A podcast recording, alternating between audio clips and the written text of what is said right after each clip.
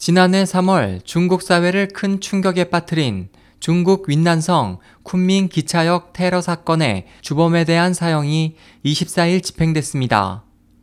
영국 가디언 등 외신에 따르면 이 사건은 중국 연례 최대 정치 행사인 양회를 이틀 앞둔 지난해 3월 1일 오후 9시 20분경 윈난성 쿤밍 기차역에서 발생했습니다. 당시 테러범 10여 명은 역으로 진입해 광장과 매표소를 오가며 노인과 아이에게까지 무차별적으로 흉기를 휘둘러 31명이 숨지고 140여 명이 크게 다쳤습니다.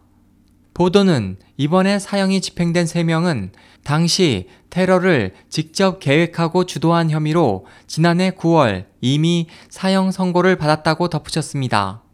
SOH 희망지성 국제방송 홍승일이었습니다.